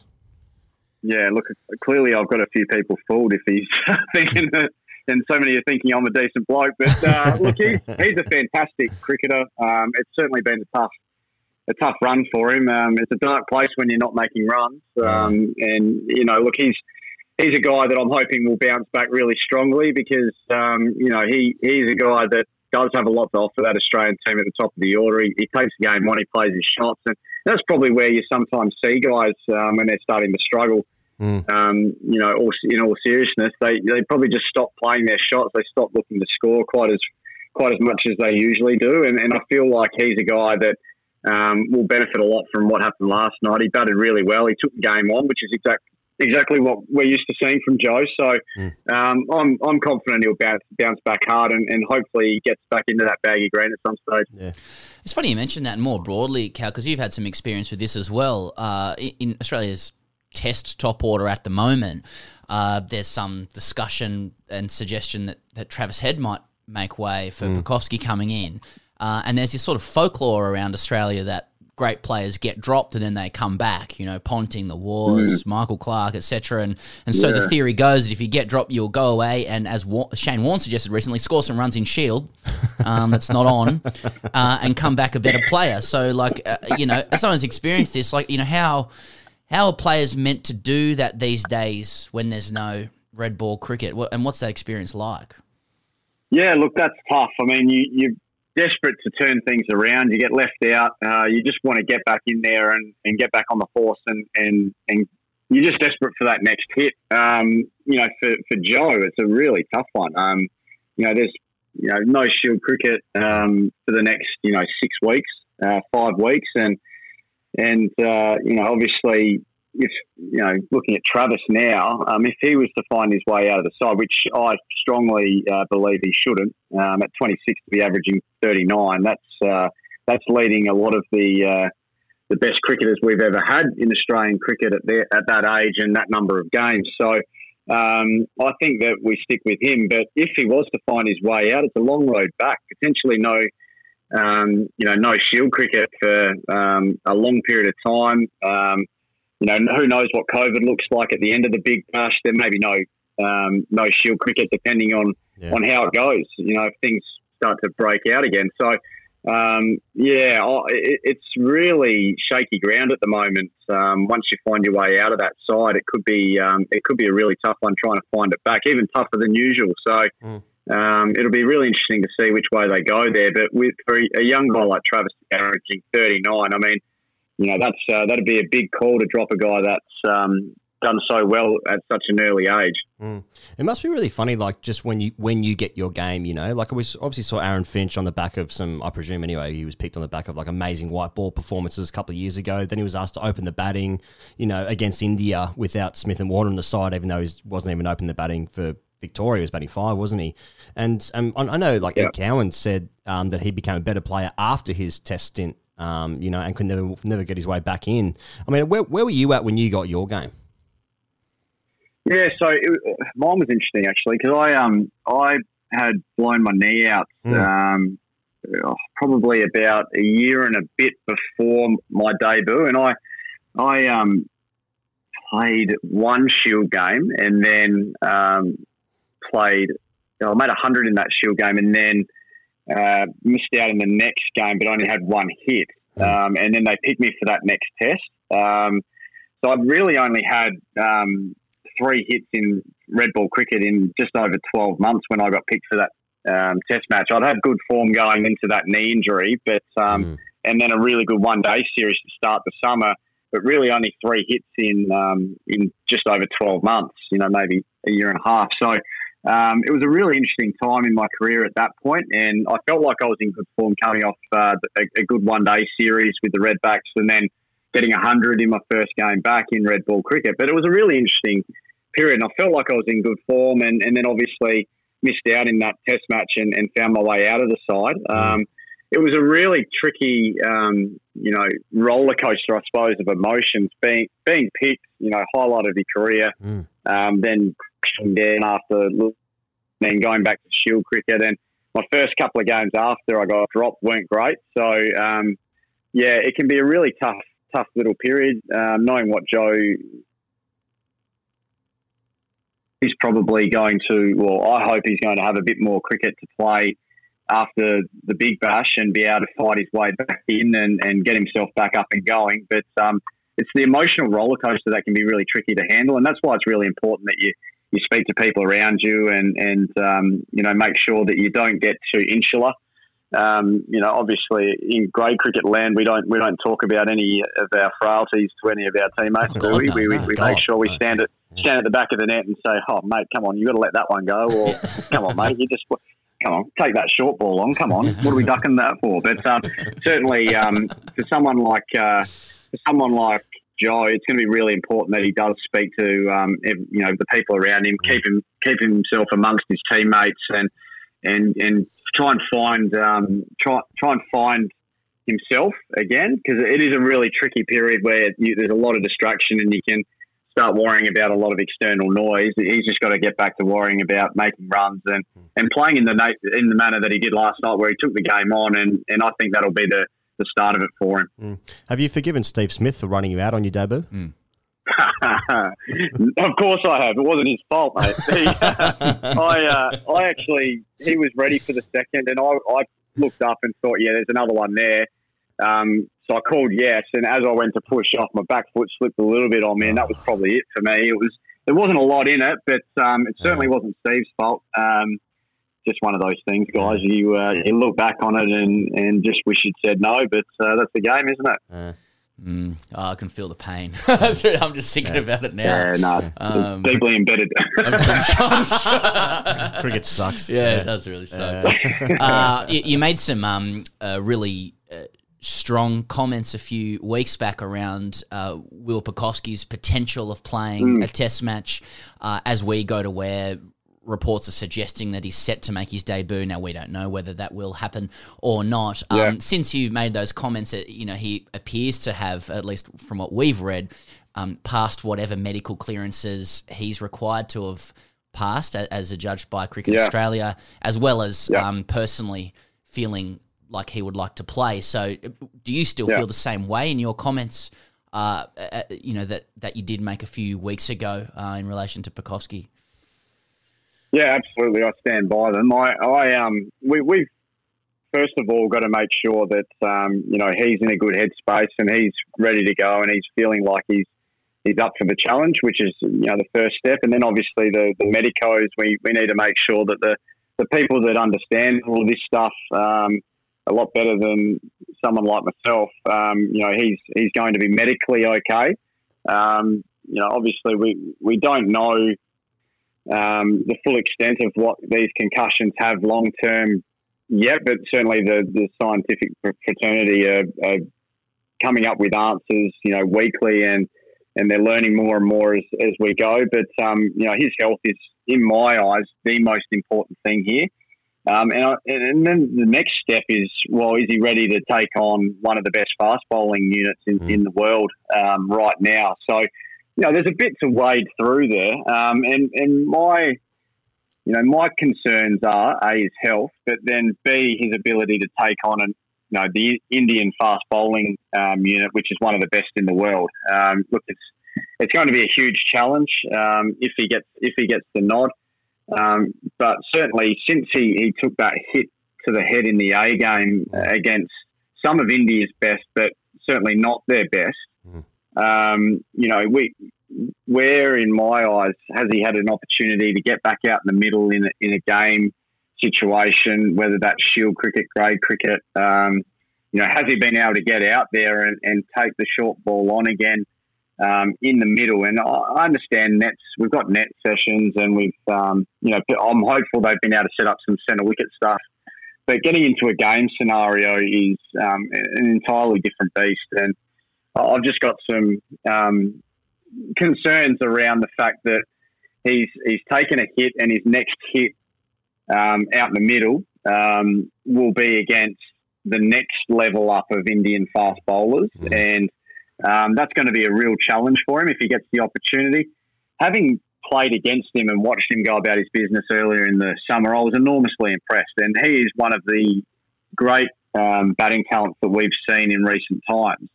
Um, so I'm I'm just I've got some concerns around whether this is the right time to do it. Um, has he had enough time to get himself prepared with some um, matches where he's had to walk to the middle and then cop, cop a barrage? And um, I just that, that's my biggest concern outside of his health. His health comes number one, but then is he is he ready and prepared as say a Marcus Harris is to take on this Indian attack? And that's my concern. I, At the moment, I'd I'd be picking um, Marcus Harris in, in front of Will. And uh, what if I told you that you know Langer had actually organised Starc, Cummins, and Hazlewood to bowl off 18 yards in the nets at, in, in fading light? If, if he got through that, then he's ready to go. He's, Yeah. he's, he's ready to take on the world eleven. Um, Cal, uh, uh, just you know, w- one thing that's come up with India recently is uh, you know there's the Chadstone Five, uh, you know, and and there- Oh, yeah. uh, and, and then and then further uh, notes for you know unattributed quotes uh, from guys in the Indian camp saying that uh, you know they're struggling with the quarantine conditions and that uh, they're not keen uh, to play. And I was just sort of wondering, um, or not keen to play in Brisbane. Um, you guys have got to go to Perth uh, after spending some time in Brisbane. Like, are you considering just saying we're not keen? yeah, no. Um, we're, we're, we're up for it. Uh, throw us in there. A bit like Gary Lyons said the other day. It's a small uh, it's a small sacrifice. Um, you know, we, we uh, we're hopeful that uh, we'll be able to get over there and uh, get out to a golf course or two, and, and you know, we're we're not as um, you know, once we get to Perth, if you've done everything right, our understanding is things are a little bit um, a little bit looser than say um, if you've been in Sydney or, or Melbourne. Um, you know, I know a couple of teams had some players that have um, been in, in Sydney or Melbourne recently, and they've then those teams have had to stay locked in their rooms pretty much until game time or training. But I don't think we're going to be quite the same. Um, I think Chris Tremain's got a hot streak. He wants to keep going. He's played golf 14 out of the last 15 days, so he's um, he's not too keen on going anywhere that um, isn't going to allow golf. He's been given the green light in Perth, so we're good to go. it's just another example of cricketers doing anything other than playing cricket. Yeah. Every other Cricket sport's better. the wa- Yeah. Oh, cricket getting in the way of a good time again. oh no, no, go on. Sorry, I was just going to say, Callum, you, you've done everything in the game. You know, baggy green, play for Australia. You know, ODIs, 2009 Champions Trophy. Um, you know, first grade, A grade premierships. Uh, obviously, the main highlight. But also, you played in the IPL in 2011 with the with the now uh, defunct franchise, uh, the Pune Warriors. Um, Mm. What'd you spend the money on? Uh, I uh, I, I was very really. savvy. No, no, it's a good question. I like it. Um, very direct. Um, no, I was very, very savvy with it. Got some good advice from my financial planner. Bought a house. Um, set myself up that way. Um, I'm not sure I was what quite. I'm not sure you could quite chuck me in the same category as uh, Bernard Tomic, who's floating around here in Lamborghinis on the Gold Coast. But um, I, uh, no, I was a little savvier than that and, and very shrewd um, in comparison. So, um, yeah, made sure I was, and I did treat myself a little bit, but um, yeah, found myself with a, a, a car that had a big beast of a V8 in it. Um, my grandfather worked for Holden's for so I'd say 30, I think it was 38 years. So I'm a bit of a bogan at heart, boys. So I got myself a Holden V8 and, uh, and geez, I was happy cruising around up and doing laps up and down Jetty Road at Glenelg and uh, windows down, windows down with Kings of Leon booming out of the windows. Okay. Uh, that's winding the clock back a bit and showing my age there, isn't it? That's good. Yeah, that's, That's- our age. that's good. That's good. Uh, Cal, uh, thanks so much for your time, mate. Been very generous, and uh, it's it's been a, a really enjoyable chat. Wishing the best of the Thunder and uh, you, you, uh, you, your one dayers with South Australia, and obviously when you go back to West Torrens and um, play another couple of seasons. Thanks for having me, guys. Appreciate it. All right, Pez. Uh, a man that needs no introduction, therefore I will not give one. But, but Glenn McGrath joins the Grade Cricketer podcast. Glenn, can we call you Pidge? Pidge, welcome to the Grade Cricketer. Mate, that's fine. Everyone does, so uh, more than happy. I should be calling you Sir. for having me. Should, should be calling you Sir Glenn McGrath uh, in respect to you know James Anderson not also not getting a knighthood. Yeah, good point, So, yeah. um, uh, Pidge, uh, f- first question. Uh, I want I want to take you to 1995-96 Sydney grade cricket, Sydney Test cricket first grade final, Caringbah Oval as it was called then before the rightful name changed to Glenn McGrath Oval. One of the, one of the greatest matches in the history of Sydney Test cricket. You know, all four Waughs playing, McGrath's playing, MacGill, Bracken, Stuart Clark, Stuart Clark, Holdsworth. The list goes on. What are your memories from that game, if any? Well, firstly, uh, it was at Bankstown Oval, but Yes, uh, that's okay. yeah. That's the home ground of, uh, of the Waugh Boys, and I think they were a little higher on the on the list. But to go there, it was just after the World Cup in '96, and coming back, and it was uh, it was funny. We'd won the match prior because uh, I got hit in the side of hit in the side of the head with a beamer from Brad McNamara to win the, to get the winning runs nine wickets down. So it was that was an incredible game too. But then going to Bankstown Oval with uh, full strength side, the two Waugh Boys, Holdsworth, Freedman, you know. But we had some you know handy players as well in Mm. uh, Stuart MacGill and and uh, Rodney Davis and a few other guys. So it was yeah, it was not a bad game. The fact that I uh, I got Mark Waugh out and then bounced Steve Waugh out uh, with two special moments. Uh, Stephen tried to make out it flicked his helmet, but it flicked his glove. Um, and then we went on to, to win the game outright, which was uh, quite amazing. Yeah. You know, for the Southern boys to, to win the grade premiership uh, was was very special. I just love someone with as many test wickets as you, Pidge, just remembering every single detail of how you got the Waugh Boys out in a grade game. But that's just how it goes, Yeah. isn't it? Yeah. Can I?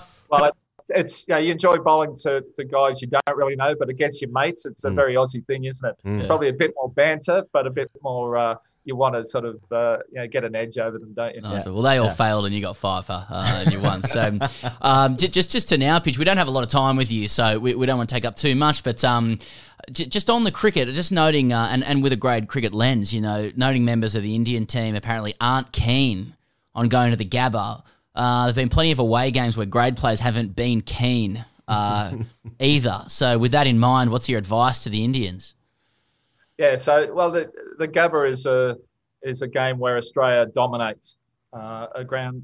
You know, we haven't lost in a long, long time, and so that's why I think you know teams don't really enjoy going there. Um, I don't think India's really ever played a Test match there for for a long time, and uh, the fact that they're going up there um, is is fine by me. You've got to be a- adaptable and, and play in all different conditions. So yeah, you know, just to get out there and yeah, they've got a quality team, so I'm not sure what they're worrying about. Uh, Pidge, um, I have to ask you about this as well. There's a lot of chat about the current quartet of quicks and, and Nathan Lyon being the best ever that Australia's produced. So, do you, like me, react to those suggestions by throwing your um, glass at the TV uh, in disgust at the insult to McGrath, Warne, Gillespie, and co? No, no, not at all. I, I'm actually a big fan of, uh, of this bowling unit. Um, I think they're as good as what we've had um, ever, really. Just the way they come together. Uh, they've been, you know, bowling well as a unit for a long time. That's why Australia's number one in the world, and they showed in Adelaide what they can do. And that was exceptional bowling. There was just not a single bad ball. And you know, I look at the four bowlers. Mitchell Starc, he's got that X factor. You know, he just when it's ball swinging, he can attack the stumps and pick up wickets all the time. Hazlewood and Cummins are, are brilliant. You know, they're just so consistent, just running hard all day. And and Nathan Lyon, the goat. Um, you know, it's yeah, you can't really fault uh, this bowling lineup, and uh, that's why Australia's number one in the world. So no, I'm happy with those comparisons. Um, you know, it's uh, they're, they're good mates as well. So good luck to them. obviously, uh, obviously, Pidge, it's you know, it's it's a huge test match not only for this current Australian cricket team, but for yourself and your foundation as well. And and it's been it's been a shocking year for so many people, but it also would have hit the foundation extremely hard. And now there's been, you know, it was only a couple of weeks ago, it's going to be twenty four thousand people at the ground. Now there's going to be ten thousand. So, I mean, how do how do how do we at home sort of get behind the McGrath Foundation for such a for such a big day and such a a great cause as well? Yeah, no, exactly right. It's been a tough sort of 12 months for all charities, and the McGrath Foundation is no different. But you know, we've got incredible supporters, and and the Pink Test is is a special time of the year for us. And with crowd numbers only being 25% or around that, uh, it is tough. But if this last year has taught us anything, it's the fact that we can do things virtually. We don't need to be at a specific spot to be able to uh, to have hold meetings, to do things, and um, so we're doing a lot of stuff uh, virtually. So people at home can jump on our website, pinktest.com.au. They can buy a virtual seat for $20 uh, and get their name on that seat. So you're virtually at the ground. Uh, there's auction items. The players are donating their signed baggy pinks again, uh, the Australian test shirts. Um, I've donated a, a six day trip flying around the outback and experiencing the great Australian outback uh, of which I'll be hosting. I'll be on that trip as well. Nice. So that's Outback by Air, and you can see those uh, online uh, and bid for those items. There's stacks of other stuff. You can host pink parties. Uh, so there's so much you can do sitting at home and still support the McGrath Foundation. And you know, people in the past were wearing pink, hmm. sitting mm. at home watching the cricket, and now they can really get involved. So yeah, if they jump on that website, there's a heap of stuff they can be doing. And and our goal for this Test match is still uh, quite, we think, uh, reasonable, but probably fairly lofty, is $1 million, mm-hmm. uh, which equates to seven McGrath breast care nurses, and they'll support over 700 families in a 12 month period. So, you know, we still set ourselves a pretty good goal, but, you know, I think the supporters, and the people out there would have uh, know someone within their family or, or, a close friend that's been through or going through breast cancer, so they can see the tangible difference the money they're donating is having in someone's life. So, fingers crossed. Uh, you know, it, it's big to to you guys, to uh, the TV broadcast, to get the story out there, and for people to to jump online and be at the Sydney Pink Test virtually. Mm. You've done such a great job with it, man. And obviously, get your message out there really strongly as well. So that is buy a virtual seat, mm. twenty bucks. Um, yep. Pidge. Now, look, my observation of you is you play an incredibly straight bat in the media. You look after your friends. You don't say anything untoward. Um, and I, you know, I admire that obviously, and you know how to get a message out there as well. But look, we, you know, I have a gra- crack at this. You know, we have it on extremely good authority yeah. that during his playing days, like while Warney was the king in the change rooms and all that kind of stuff, and everyone deferred to him, you were the only person who could ever sledge him without revenge. Yeah. We've got that on very, very good authority. You're the only character of every character that we've already mentioned on this show who could do it without revenge. So with that in mind, what what's the secret to be, to having that relationship with Warney beyond taking 500 wickets? And what's your view on his Peaky Blinders cap? Yeah, no, Shane, he, he's a good mate. We've we formed a good partnership over the years, and you know, I I thank him for a lot of my wickets because how he bowled at the other end. I think he yeah, thanks yeah. me for one or two of his wickets as well, which I think is really nice. Yeah, I'm not sure what's happening with that uh, that cap he's been wearing. I know he did put it out on social media to get people's uh, responses and how they felt. It must have been positive the fact that he's uh, he's wearing it nonstop, or whether there's another reason for it, I'm not sure. It's, uh, I'm a, I'm a Why fair way away like at the moment, but I'll be keen to uh, have a chat to him when I can. I just just sort of feel like he's he's the king, and you don't really want to get under his skin too much. Uh, and we all love him so much. So we're just sort of looking to someone who's able to do that, who has the authority to do it, to, to ask the questions that need to be asked. Um, yeah. but, but you're doing that with your body language at the moment. So if you want to jump on YouTube and see Pidge's face while he's answering that, you're going to get the best uh, the, the best sense of what he actually thinks. Yeah, yeah, yeah. no, he's, he's a good man, Shana. Mm. Pidge, we, we, we thank you so much for not only coming on the show today, but the work you're doing with the, with the McGrath Foundation. It's fantastic. It's obviously a huge week for uh, for the community, not only your foundation, but in Sydney as well. It's such a such a big moment. It's the, the Sydney Test and day three as well, uh, the Pink Test. So thank you so much for the work you're doing with the McGrath Foundation, and thanks for coming on the show. No worries. Cheers, boys. And I expect to see you wearing your pink uh, on, on day three, on Jane McGrath Day as well. Rugby league followers among us, he goes, will enjoy this. Firstly, before I even tell that story, Mhm. they'll particularly have enjoyed just on an obscure level Mhm. the fact that a few days ago, uh, Queensland Government Minister Tim Mander, former NRL referee, Mhm. was telling the BCCI that they'd spat the dummy. Now that might have been a politically unwise move from Tim, both for his personal. That's fucking red hot. Yeah, but given Tim Mander was just a referee in the 2000s, Yeah. it's the idea of him in like a or even the late 90s, a Super League uh, Yeah, yeah, referees yeah, kit yeah. talking to, uh, you know, Dada Ganguly. Hope, Yeah. he's, hope he's doing well. Hope he's doing well. Hope he's doing well. Respect to Dada. It's just a nice bit of uh, you know hipster obscurity. I Uh, didn't realize he'd gone into government. oh yeah, yeah, big liberal boy. Yeah, okay, right. Big old liberal boy. Good for him. You would think more la- la- Labor would get into ref- uh, refereeing a bit more. Rugby bit, league, bit more, especially, I yeah. just mean a bit more bureaucracy, just a little bit more rule bound, making sure there's regulations that that are to be adhered to. I guess so. A liberal government has a little bit more sort of uh, you know freedom, maybe let the game flow a little bit. Sure. What's he talking about? I well, know. what I'm talking about is the fact that the Budgy Smuggler is always going to create moments and put them on their own smugglers. Like, for example, in rugby league a few months ago, Josh Papalii, the Queensland prop, sprinted 60 metres Mm. Yeah. to ankle tap Jamal That's right. Fogarty, Yeah. the halfback from the Gold Coast. He ran him down, basically. And uh, Linny, our great mate Linny, actually commemorated that with a set of budgie smugglers. I was just wondering, what other moments would you like to see commemorated on budgie smugglers? First one Here that comes to mind would be Dawid Malan six being caught in the beer and the guy drinking the beer. Yeah. Now, if you were that guy who did drink the beer, that was very. I mean, it's almost got to the point where it was a bit overshared, but in in the media sense. But if you slapped on a pair of budgies, I could get behind that. Now, that moment of that man drinking the beer because he sort of caught it was like it was a drop catch and it sort of spilt in the guy's beer. Right, then he wanted to like give it to. He wanted to give it to the outfielder. I'm not sure who the outfielder was, but then he was like, "Well, now it's in here. Now, now I must drink the beer." Mm. Also, we saw last night who had a six. Was it no? Who who had a six last night at the Gabba? Can't think who it was.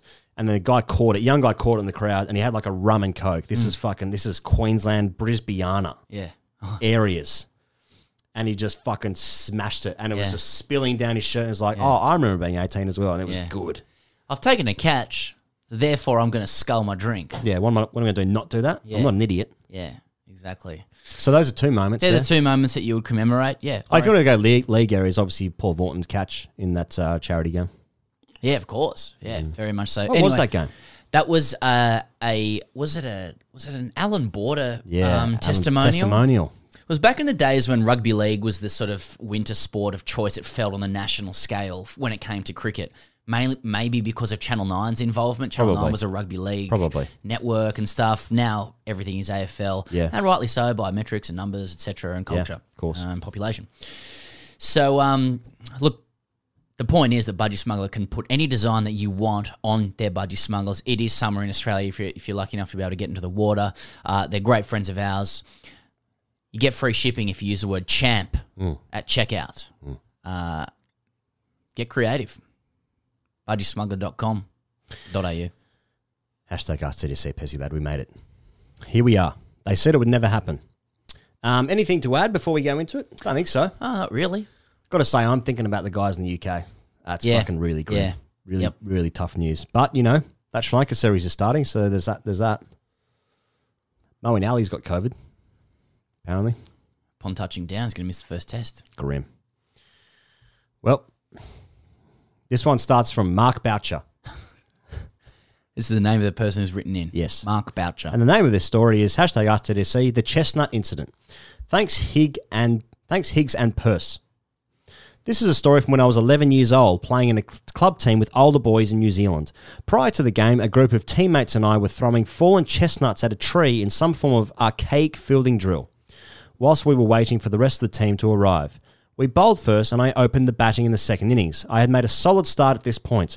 I was then run out due to the fact I was admiring one of my shots for too long, a curse I can say I was afflicted with throughout my younger playing days. Fast forward to the end of the game, I am still simmering from my earlier dismissal, which at this point had been simmering with the lid on for at least 20 overs. I start to walk back to the car, which takes me past the chestnut tree from earlier. Having spied a large chestnut on the ground, I decided to take the lid off the pot. I would like to reference back to my tethered rage metaphor from earlier and put it into throwing that chestnut. I had a decent arm for a kid of my age and gave it my all to throw it into the base of the tree. Much to my shock, it rebounded back off the base of the tree and flew a good 10 metres behind me, hitting my teammate's mother, who just happened to be walking by with her son and husband, back to the car. She hits the deck harder than Nate Robinson in the Jake Paul in the Jake Paul fight, with what only I could describe as a sound re- very reminiscent of the Wilhelm scream coming out of her mouth. She was rolling on the ground, crying and continuing to scream in agony. Now, Pez, I took the liberty of. Um, do you know what the Wilhelm scream is? Just wanted to go to YouTube to find that.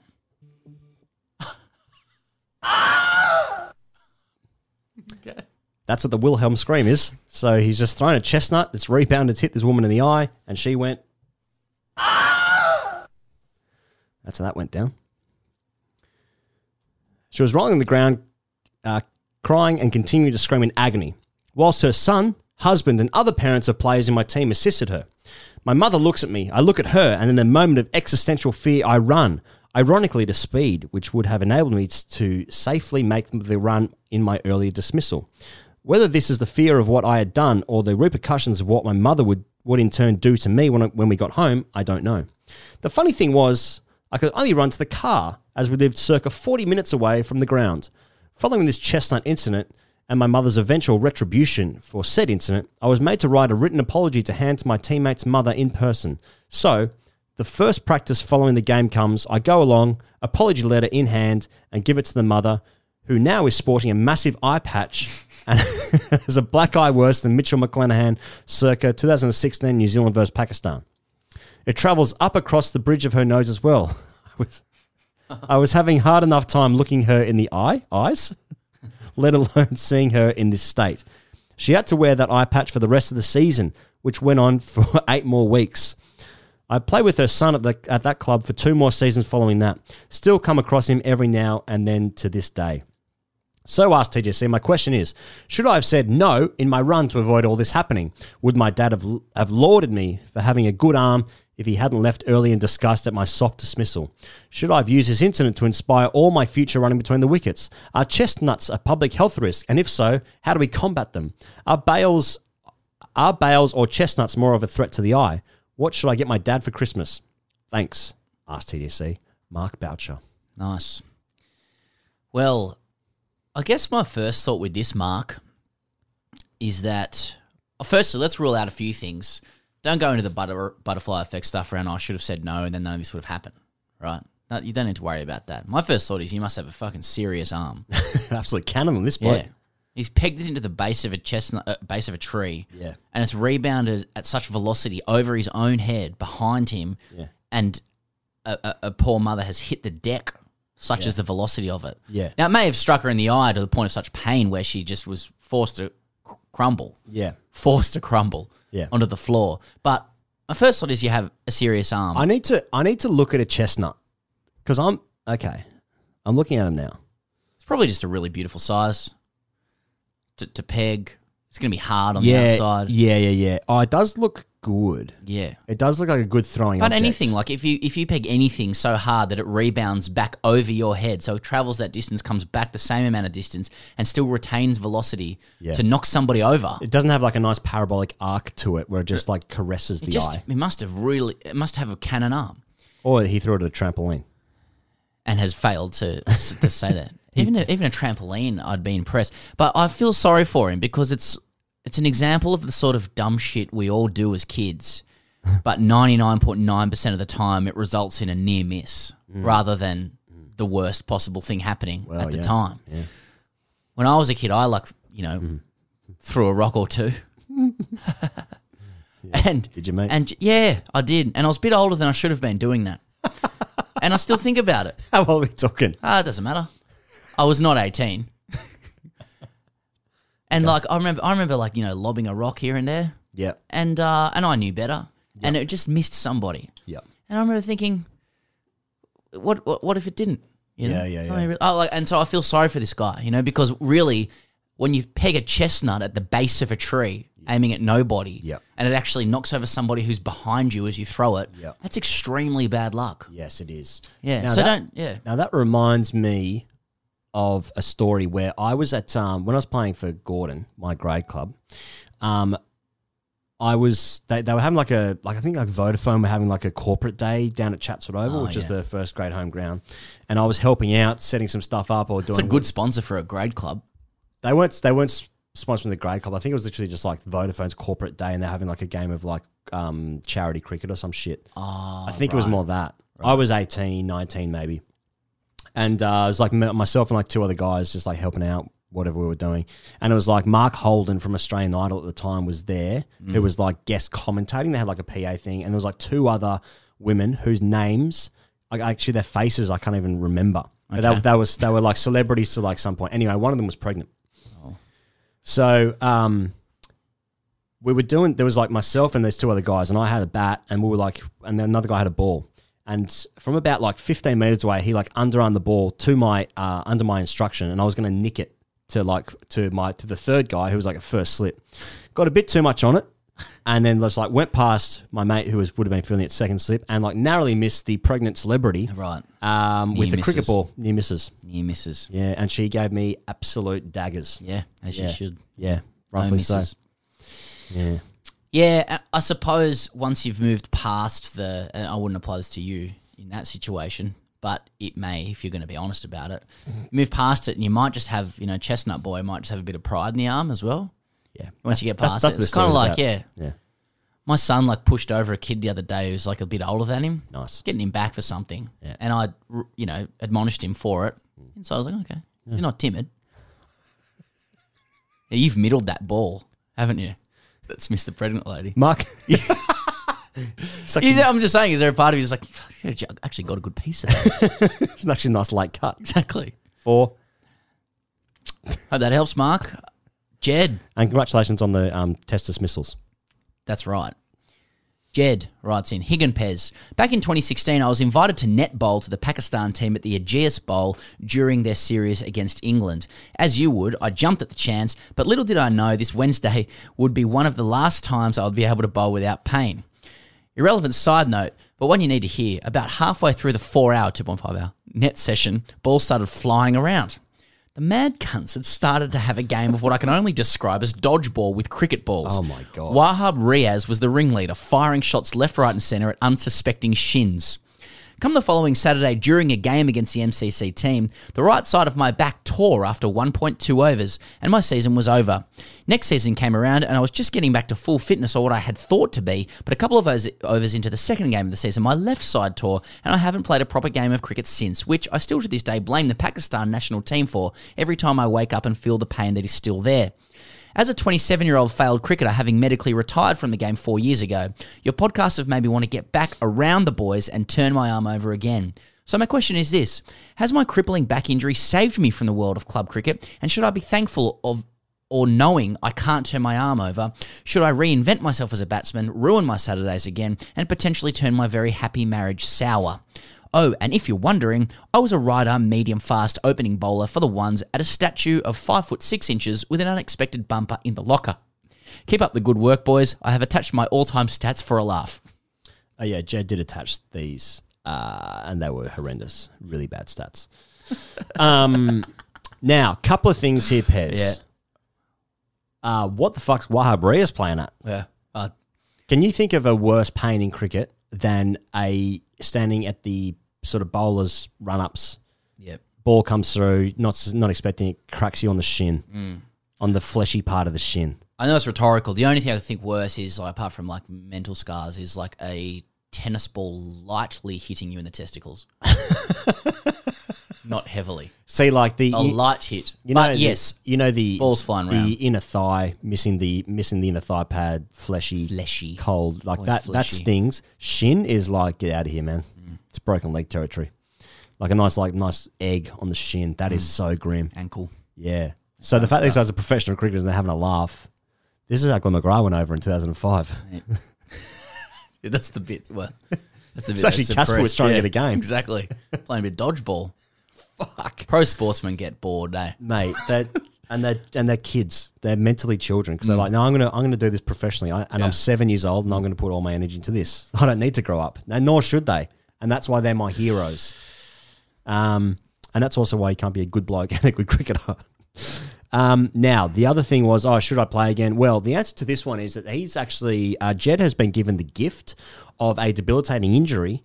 So therefore, he has the excuse of like, I was good. He's done the thing where I was like, I was actually a bit quicker than what, what my supposed to. I'm only five foot six. I'm only a Yeah. little guy, but got a bump. Yeah. I don't worry about that. Don't worry about that, fellas. My stats are terrible. Hmm. And I had to DM with, through my girlfriend's Twitter account. But did too. Joint Twitter account. yeah. Hello. Um, but you know, he's 27, uh, and he's got a debilitating back injury. I'd focus your pain on that. That you will, you've, you've already passed Yeah. your your physical peak, Yeah. Cricket. and it won't get better. Cricket not a good sport to take up following a back injury. I would have thought and advised. Yes. Just the twisting and the rotations, mm. and the straight and the twi- just combining moving forward while twisting. Yeah.